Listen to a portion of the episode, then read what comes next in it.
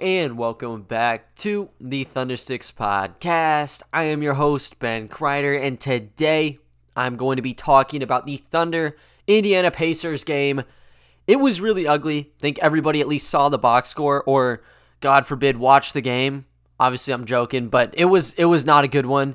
I'm gonna just recapping that. I'm going to be bringing a familiar face back for a segment on here. I'm going to be bringing kind of a hot take roundtable to the equation, and I'm also going to be giving a little bit of a questionnaire to him just around the historic value we saw from this game. So, a little bit of fact or fiction.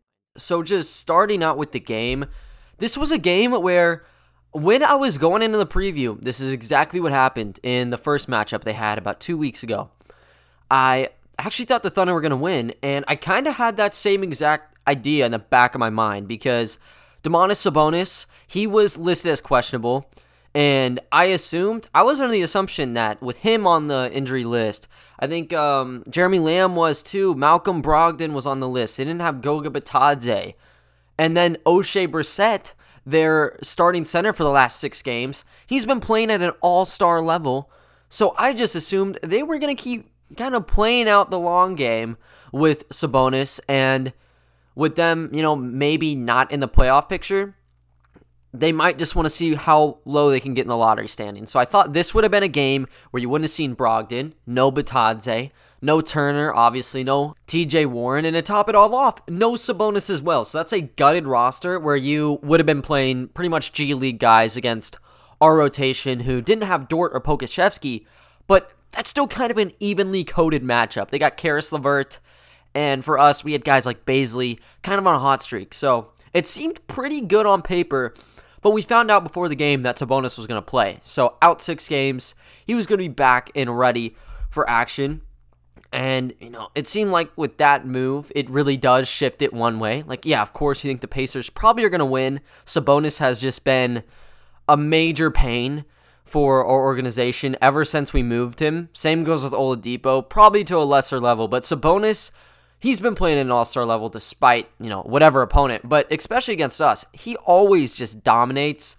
And to top it all off with us not having Dort or Poku, two guys we know can erupt for 20 points. Dort more specifically, this would have been a game where you would give them the upper hand, but you wouldn't have even predicted the result of this one. Final score 152 to 95. And I'm going to go into the historic value with Nick whenever I bring him on but this one was very, very ugly, and it started just from the get go. So you had Sabonis. He's playing at the five, Brissett's at the four. Brissett's six seven, Sabonis, I think he's like six foot ten, but we know inside he is a serious problem. And with Moses Brown at the cup, yeah, he's seven foot two, but he's not the biggest guy. Like weight wise, he doesn't have a rounded out frame. Sabonis, you know, it's not like he's Bam Adebayo jacked, but he's pretty built out. So he can kind of move around the paint and he can clear a pathway to the basket. So he was getting inside. There are also a lot of cuts, drives, you name it, they got it. They scored four quick baskets right around the rim. So they were up 8 0.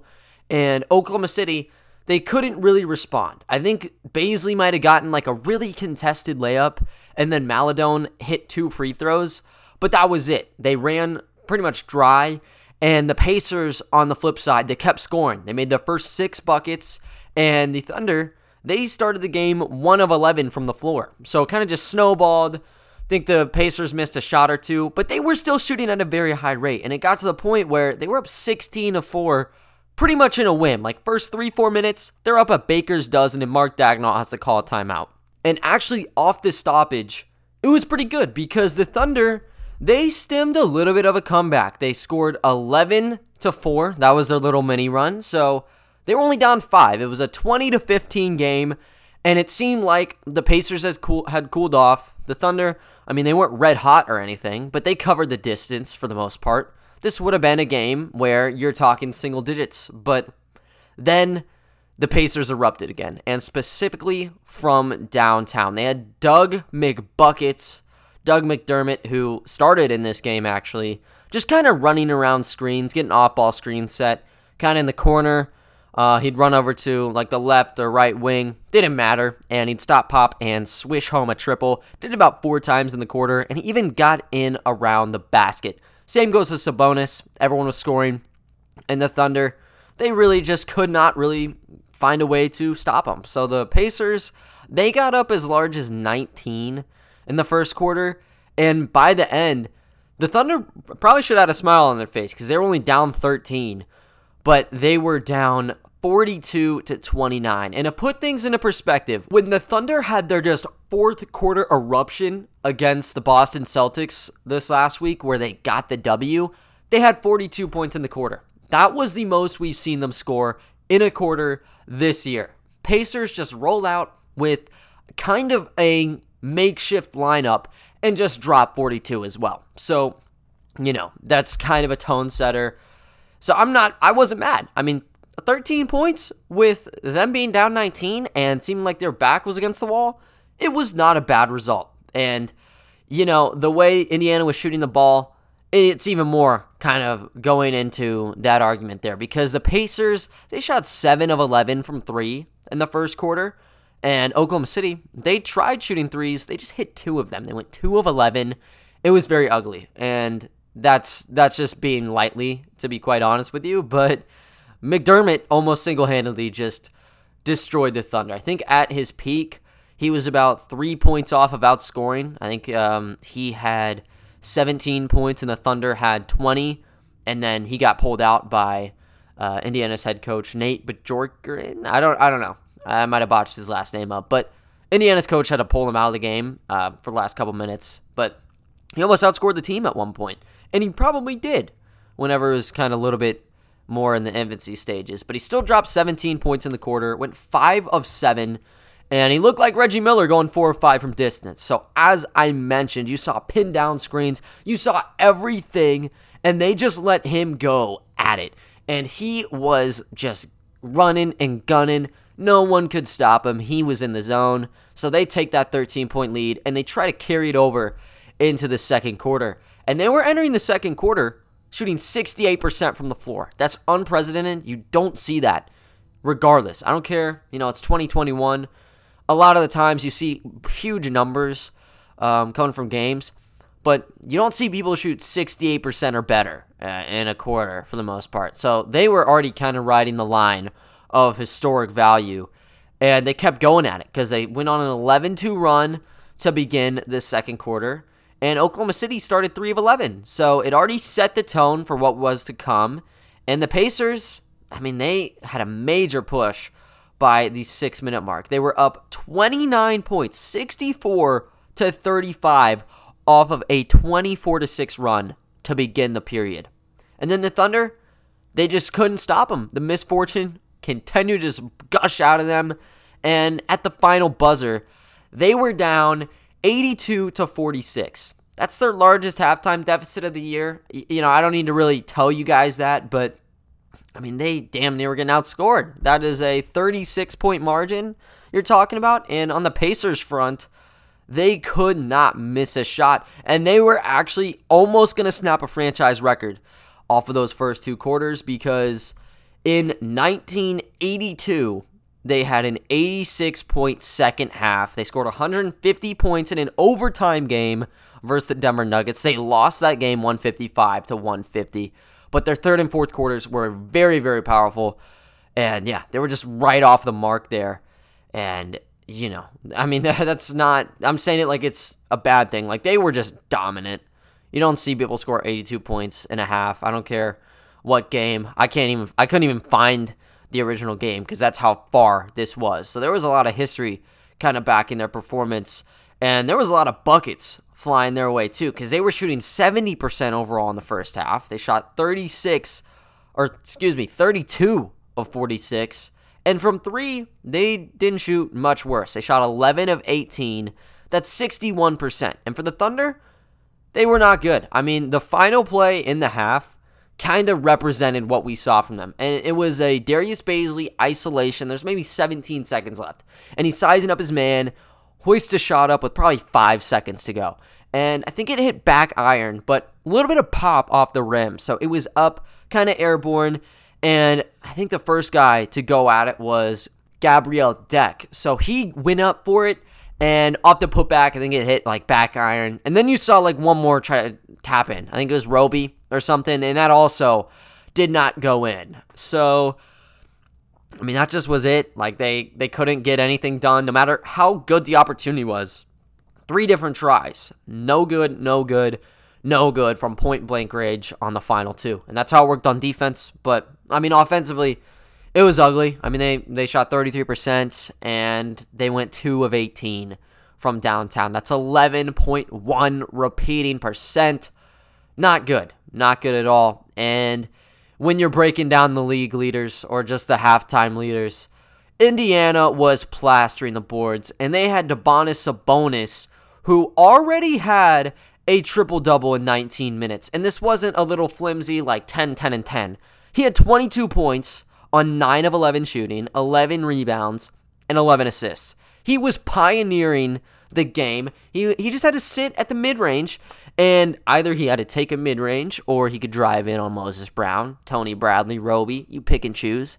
Or he just had to throw it as people were making backdoor cuts. And honestly, it got even dumbed down even more because you had Doug McDermott pulling up off those off ball screens. He could just throw it to him and he was catching fire. I mean, he had that 17 point first, cooled down, only had three in the second quarter, but he still had a 20 point kind of palette there by halftime. So he was 7 of 10 overall and couldn't really stop him.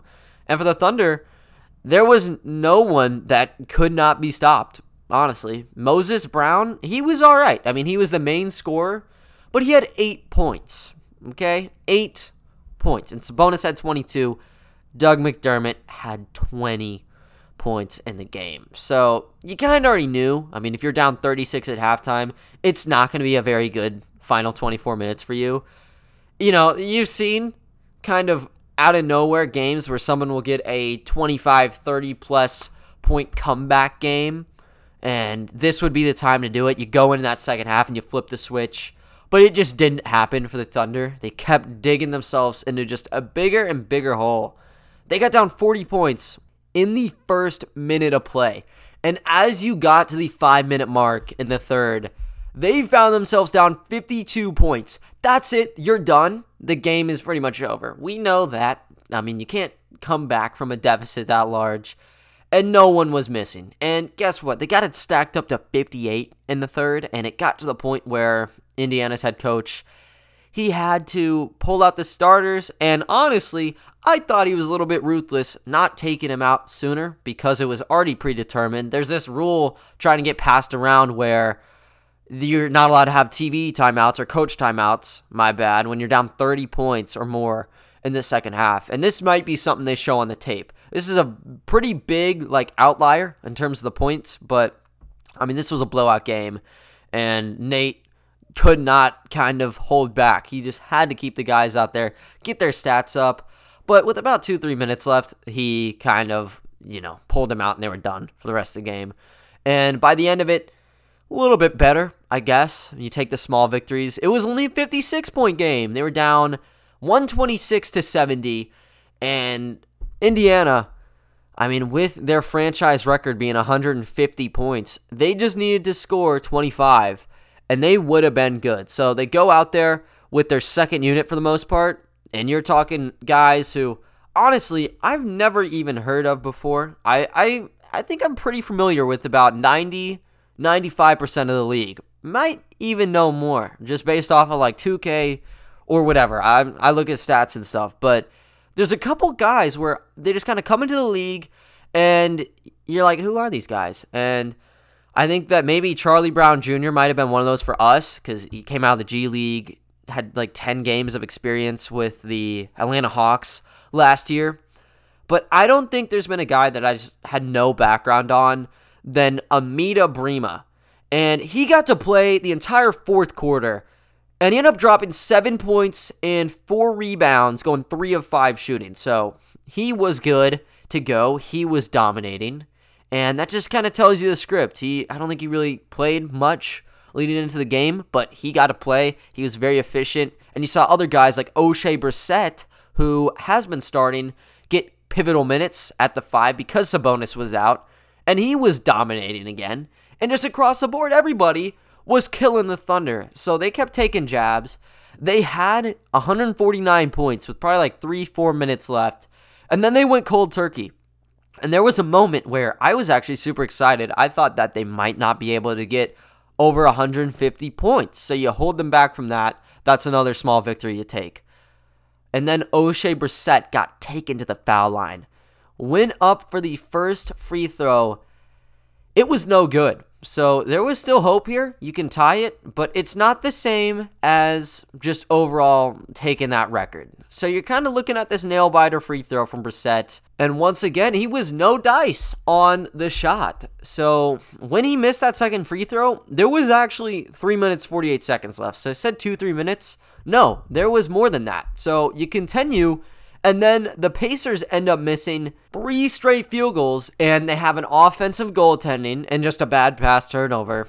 And that took them above three minutes of time where they didn't have a bucket. That was our longest streak of the game. And you had, you know, just like under a minute remaining, they might have not gotten this. And the man himself, Cassius Stanley, I think he was a second round pick, but he strolls up the floor and nails a 26 foot three. Gets him to 152.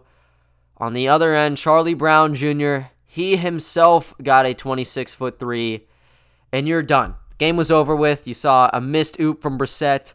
And on the other end, you had Charlie Brown Jr. go up for a wide open breakaway layup. This is just to, you know, see the shot go in and move on he missed a layup, and that was it. Just a moralizing loss for the team. With the loss, the Thunder they end up losing their second game in a row, and now they are still tied with the fifth best odds because they are still stuck up with a record of 21 and 43. And for the Pacers, they got back in the win column, and now they're still looking at a play-in spot, and they're ninth in the East right now with a 30 and 33 record. So, two different sides of the story here. Pretty bad game for us, and good game, really good game for the Indiana Pacers. So, a lot of disparity there. And, you know, Thunder, it was not good. So, I'm going to go into the next kind of stats and some of the historic value we saw. And I'm going to be doing it with a familiar face. So, I'm going to go right in to the next segment. Just brought this in the Hot Takes Roundtable.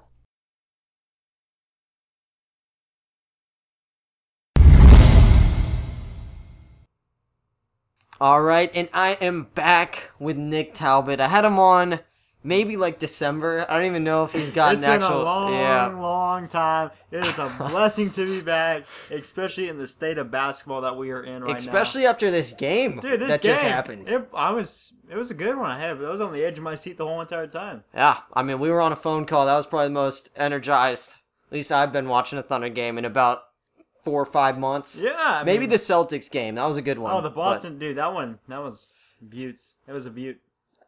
That was a beaut. Yeah, Yeah, I was mean, a beaut. I was I was really excited for the game though. Um, for the, all the wrong reasons probably. I think same might go for Nick, but on this. I have a little bit of a little game show. I got 15 questions for you, Nick. Let's go, about the- baby. about this game because there was a lot of history back in this one, both historically, season wise, and even individual questions that I think I don't know might st- might stump you. Okay, let's, If you- go, let's give it a shot. If you get zero out of 15, I'd understand. Also, if you get 15 out of 15, you're out of your mind because I don't even know how yeah, we're people gonna would be know calling hacks. Yeah, we'll be calling hacks. I'm gonna say if you get five out of 15, that's probably a pass here. Actually, no. I'm gonna go eight. I'm gonna go eight out of 15. but just starting things out, most points in Pacers history. Yes or no? For this game? This game. Yes. That's correct. I will say I did talk to him about this during the call. I'm gonna give you that one. Okay, hey, is this a bonus question or is this how many points? No, most pre- points in the game, 152. You said Yeah. yes. Yeah, the the original previous high was 150.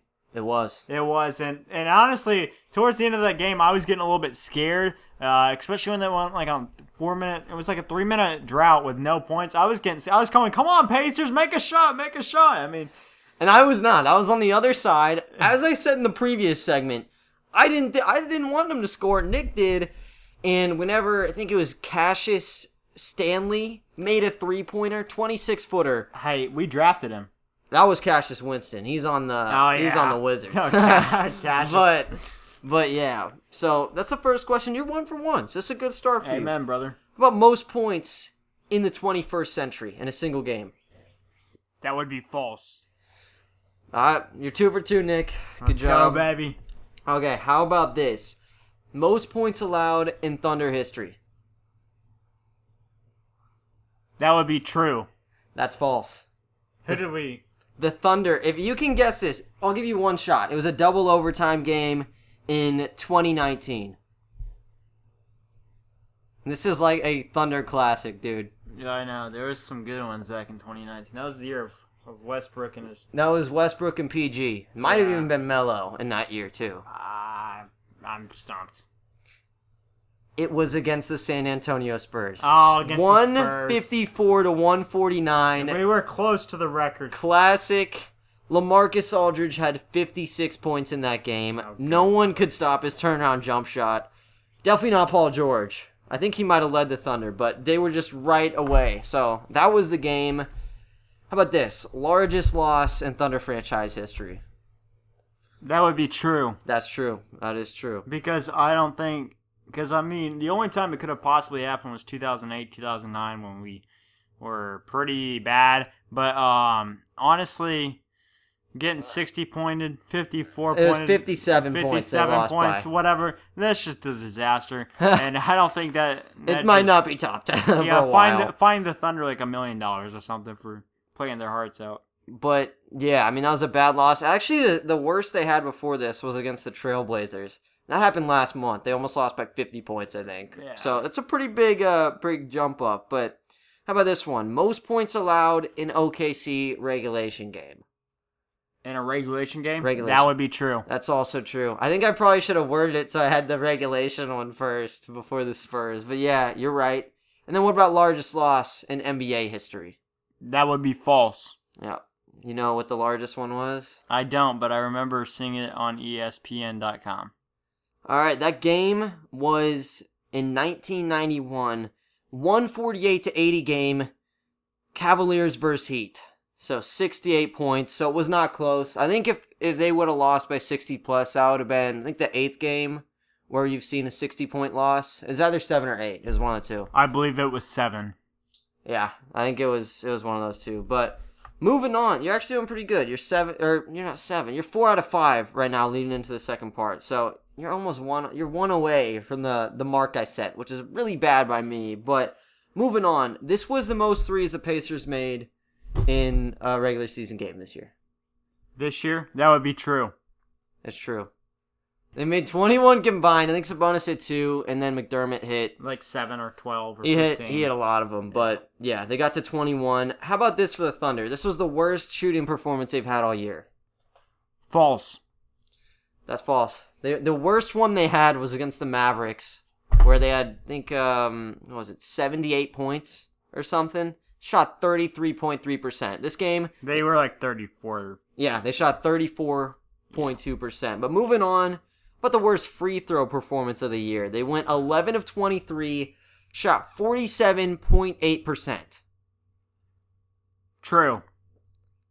No, that's false. They shot 5 of 15 in a game this year. 5 of 15. So they went 33.3, both overall and from the free throw line. All right, so we got it with the overall and the free throw line. How about on offensive rebounds? This was the least amount they've had all season long.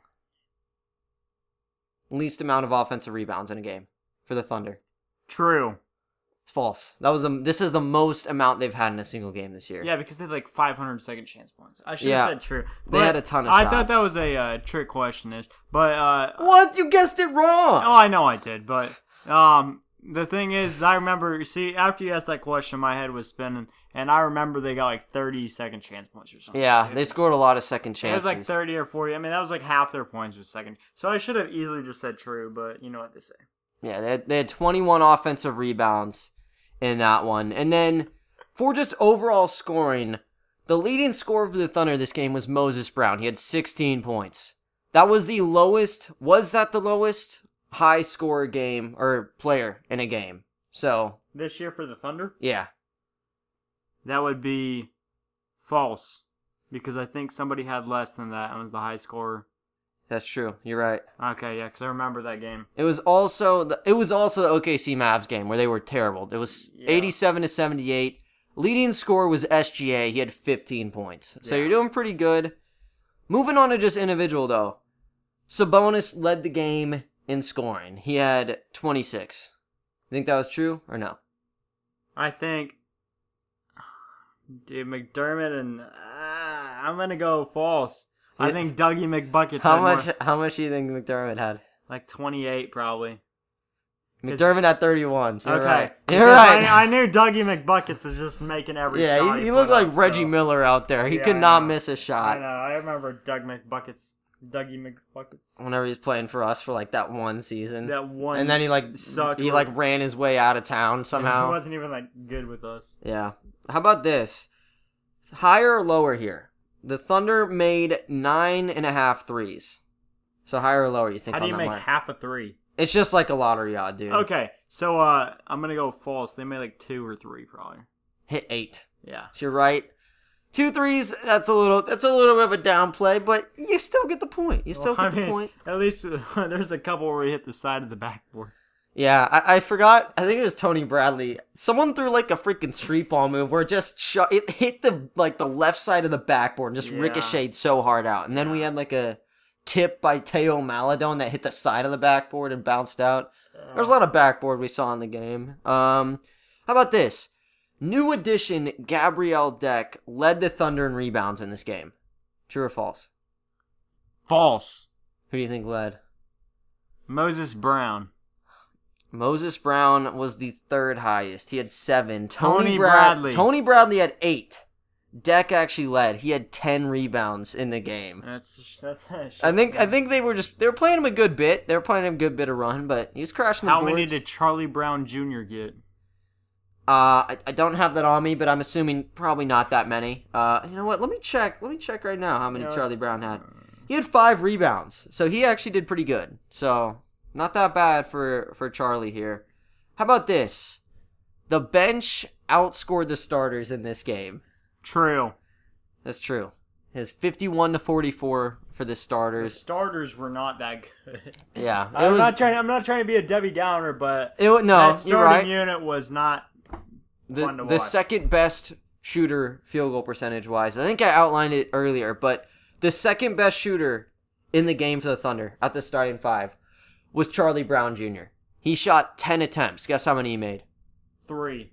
Yeah. He went 30%, and that was our second best he scorer. made three. He made 30%. Two, he made two of those in the last like five seconds of the game. Now he missed the he missed the final layup. He hit a three at he, the no, end. he hit back-to-back threes. Oh, he did? Yeah. Okay. So, yeah, yeah, yeah. So yeah.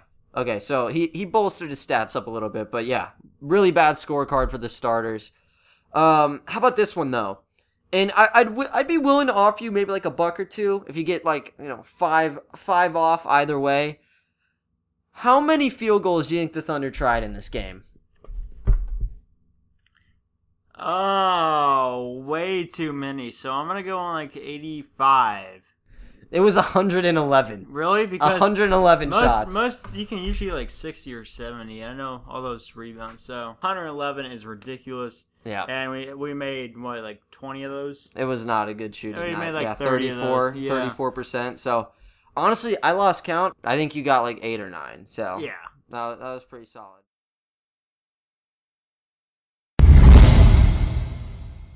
So that was just a little snippet of Nick and I talking, doing our little 15 question game. Um, there there was actually a conversation. I mean, we had a dialogue going for about 30 minutes. Somehow, I mean, typically I record these on like um on a computer. I did it on a laptop, and like some of it got chopped off. So honestly, the part that we had after that kind of didn't make much sense. So I'm gonna try to kind of clarify it. But Nick was real happy to be on. Um, he made sure, you know, to tell you guys that. But we were just kind of discussing the final box score after that and kind of just what we saw. I remember one one of the biggest points that we talked about was Demonis Sabonis. And obviously his 22 point, 11 rebound, 11 assist, triple double by halftime. We won't probably see it again this year, and it might take a long time, just in general, to ever see kind of that stat line come out.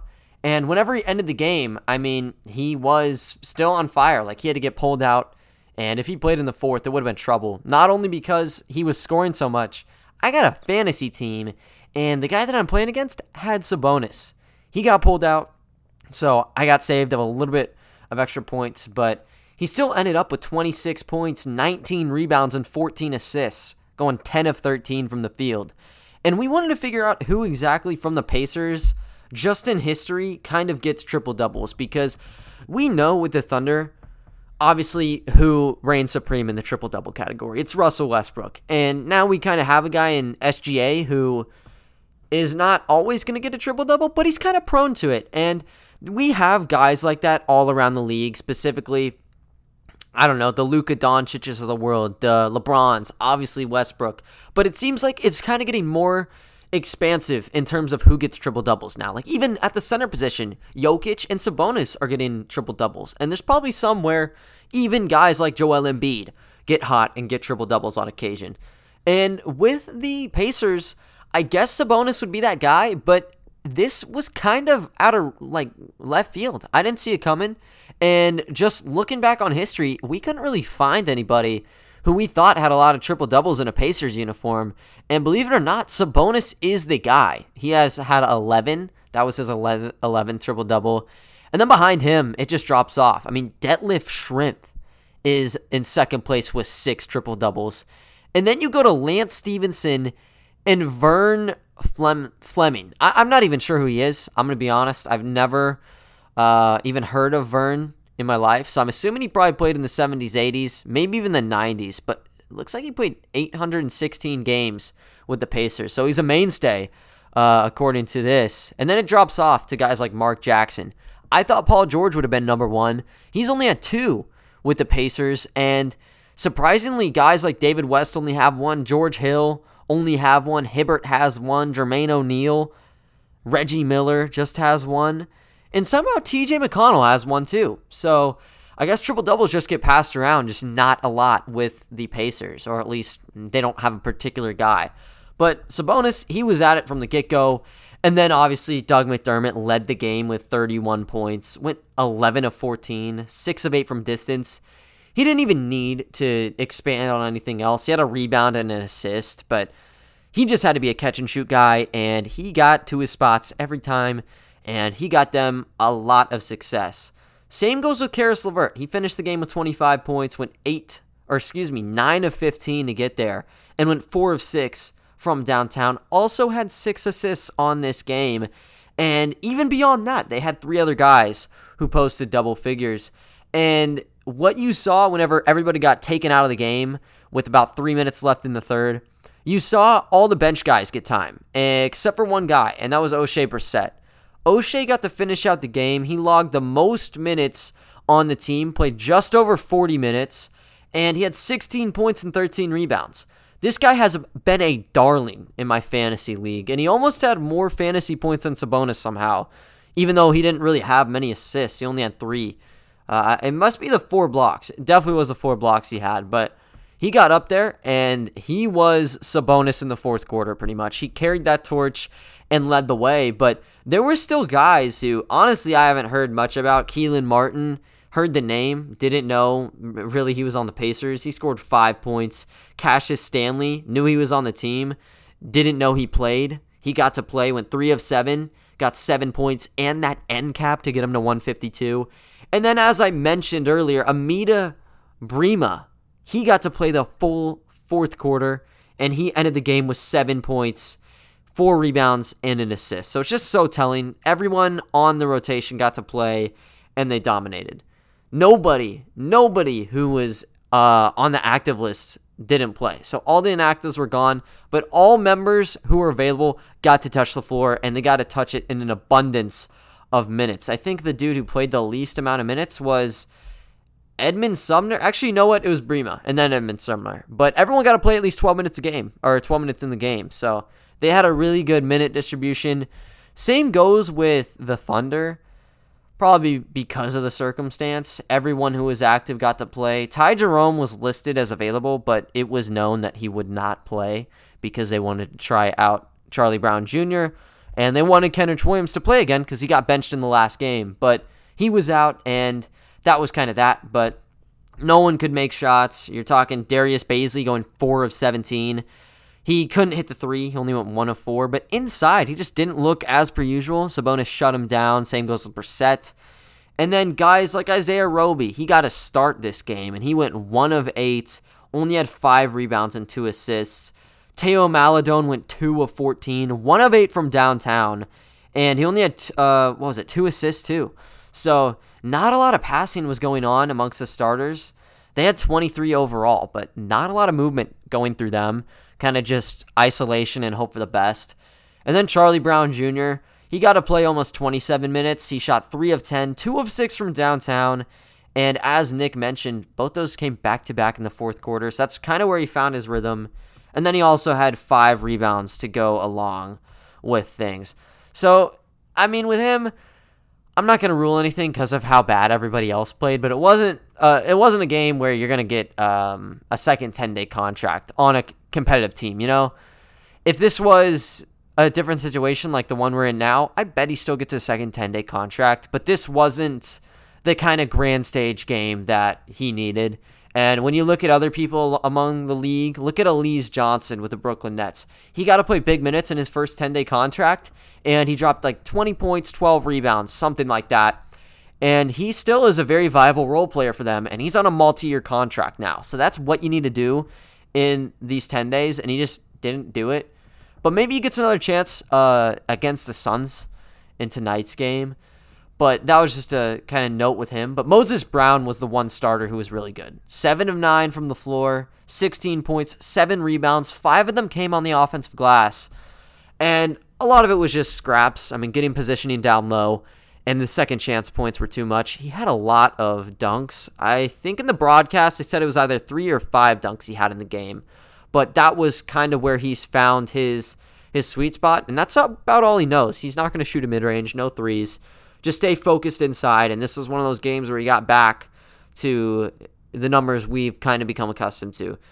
But when you look past him, it's really just centers again. I mean, Tony Bradley was the guy, and he had 13 points on the game.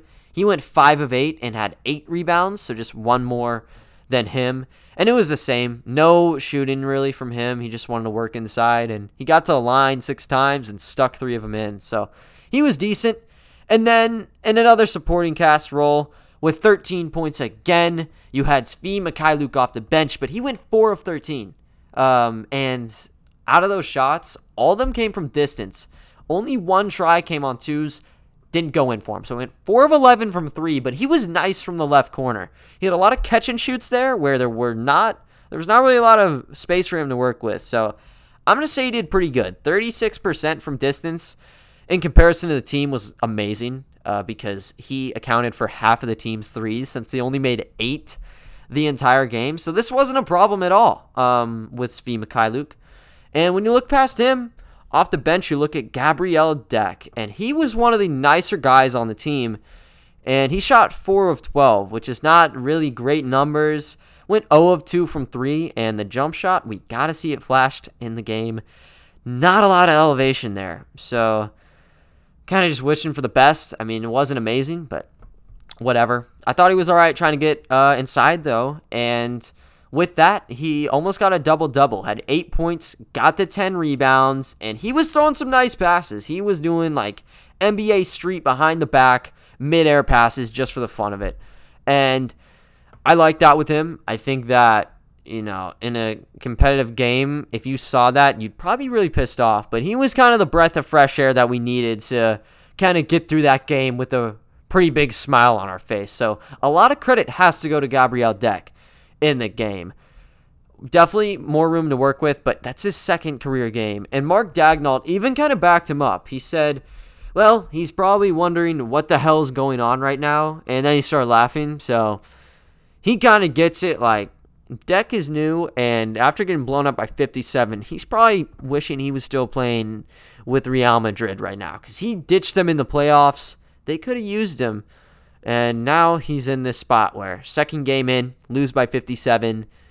And from the looks of it, he, he might speak English, but I know in the first interview with the media, he did have a translator. So I don't know if there's like a language barrier issue in terms of that, but I think regardless, I mean, if you get picked up on a multi year contract and the second game in, you get blown out by record numbers, you might just give a double take and say, well, damn, maybe I should have just stayed because he, he had a pretty good contract with Real Madrid and there was an offer on the table for him to re sign with the franchise and he didn't do it.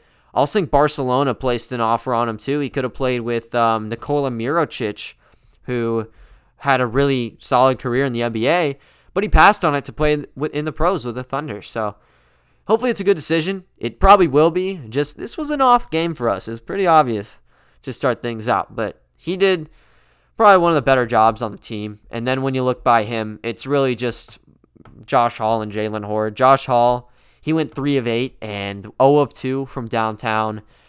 Still very raw. Like, we have not seen him enough to make any sort of prediction on him. And you'd think with the way two way contracts are laid out, you'd be able to see him for more than what we've got to show. Like, he doesn't have much of a resume. And the track record in those games is not that great. I think 24 minutes might be his career high. I might be wrong, but I don't recall him getting 20 plus minutes very often and he I mean he was just trying to get get easy buckets, uh, going on layups, and he likes going into contact. I love that, but he just wasn't able to really end it off too well there. And Jaylen Hoard, I always say it. I think he's getting a bad end of the deal. I really like him. I think he's definitely one of the top 450 players uh, in basketball right now. Uh, but he just doesn't get the time. And with the two way contract, I don't think he has a future with the team. And I understand, like, it's kind of one of those things, like with Justin Jackson and Darius Miller. You can run down the line of these people we got and dropped off. We cut them because we didn't need them, or we didn't have a role for them in our future. Jaylen Hoard's not like a Justin Jackson where he's 26 years old, or a Darius Miller where he's 30, 31. He's 22 and he's 6'8. He has a really good touch around the basket. It's not like he just goes from point A to point B he doesn't have a crazy handle, but once he gets inside, he kind of brings off the Bazley factor where he'll kind of sidestep or go up and under with you. But we just don't get to see it enough. So he only got to play 13 minutes, and he went one of three. I really hope that he we get time from him again. I, I don't expect it to be quite honest with you, but maybe, just maybe, I'd love to see him playing. So we don't know with him. Uh, I'm surprised that Charlie Brown Jr. kind of just walked in and got 26 minutes when Hoard is really good, but it is what it is, and you just kind of hope for the best for really the both of them leading into the next one. And then also with Kenrich Williams, I mean, he came back and he got eight points, also ended up with four assists on the game, but he didn't really pop off the page. Nobody did. I think even with Brown getting his baskets, you didn't even know. Like, it didn't even seem like the Thunder was playing basketball. Like, I know it sounds very weird, but it didn't seem like they were involved in the game. It looked like you were just watching an open gym practice for the Pacers. Like you'd see a basket going for the Thunder, and you, it'd be in your mind for maybe half a second because then you'd just be looking at the Pacers. That's who I was focusing on for most of the game, to be quite honest with you. And my job is to write down every detail I see through the Thunder guys. And there just wasn't a lot. I mean, it was all Pacers from start to finish. And there was not much that could happen past halftime. You just can't make really a deficit through through that time. And I mean, Mark Daigneault didn't even want to sugarcoat it after the game. He just ended up saying that it was embarrassing, and he's not going to try to spin it. And then he kind of went on to to mention that it was pretty demoralizing for the team, and there were a lot of issues. It was a clean uppercut. They shot it well, and that certainly happened. They shot 64% from three. That is true. And that astronomical number over the course of the game just was too much. And it wasn't a good offensive night for the Thunder. Pretty ugly storm. So, yeah, I mean, the Pacers, I might have addressed that a little bit before, but overall in the game, they shot 65% from the floor, 64% from three, and went 77% from the line. For the Thunder, they shot 34.2%, 21.1 from 3 and 47.8 from uh, the line. So not pretty. And the only real stat that you can like from this one is the offensive rebounds, getting 21 of them. And then also, they had 14 turnovers, and the Pacers only had 17. So, in the most oddball kind of stretch of games, we had a game where we saw turnovers flying everywhere, and the Thunder got the win against the Celtics. And then now we see them get probably what has been their lowest turnover output in months. They get blown out by 57 points. I, I don't get it, man. So it wasn't the fact that they were careless with the ball, it was the fact they couldn't get the easy shots to go in. And they're going to need to be able to do that heading into the next game. And it's not going to be, you know, an easy one. They're playing the Phoenix Suns tonight. The Phoenix Suns are the second best team in the league, a game behind the Jazz for first, the Goliath, the throne in the in the NBA. And they're not going to be ridden with injuries. I think for us, Dort's probably going to be coming back with Poku, maybe I, he's definitely on a different lane than Dort. I don't think you'd purposely pull him from games, but he might be back as well. So we'll have at least a couple better guys. I think Jerome's going to be able to come back and return, have his revenge game against the Suns because I, I don't think he got one last time. Abdel Nader is going to make his debut uh, against the Thunder in a Suns uniform, so that'll be fun. But you know, trying to predict the game is going to be weird. It's not going to be a easy turnaround. I can't imagine that they're entering the tip off very confident. Um, I don't want to put words into their mouth, but hell, if you get dropped off by 57 and you got to play one of the best of the best in the next game, are you really going to go in there thinking you're going to clobber them? I don't know. So they're not going to have SGA. No Horford. It's just rolling out the lineups and see where you can go with it. I don't think they get blown out by 57, but this could be the start of another kind of losing streak, and the hope is that does not happen. But, oh, actually, for us tankers, you probably do hope it happens. For them, obviously not. But we'll see if the trend continues. A loss here marks the third straight L, and it actually moves them back into the fifth position. Kind of waiting to see what happens with the Cleveland Cavaliers, the Orlando Magic, and the Detroit Pistons. So I'll keep you up to date on that one in tomorrow's episode. But other than that, though, guys, that's going to wrap it up for today. I thank you all for listening to the podcast, and I will talk to you all next time. See ya.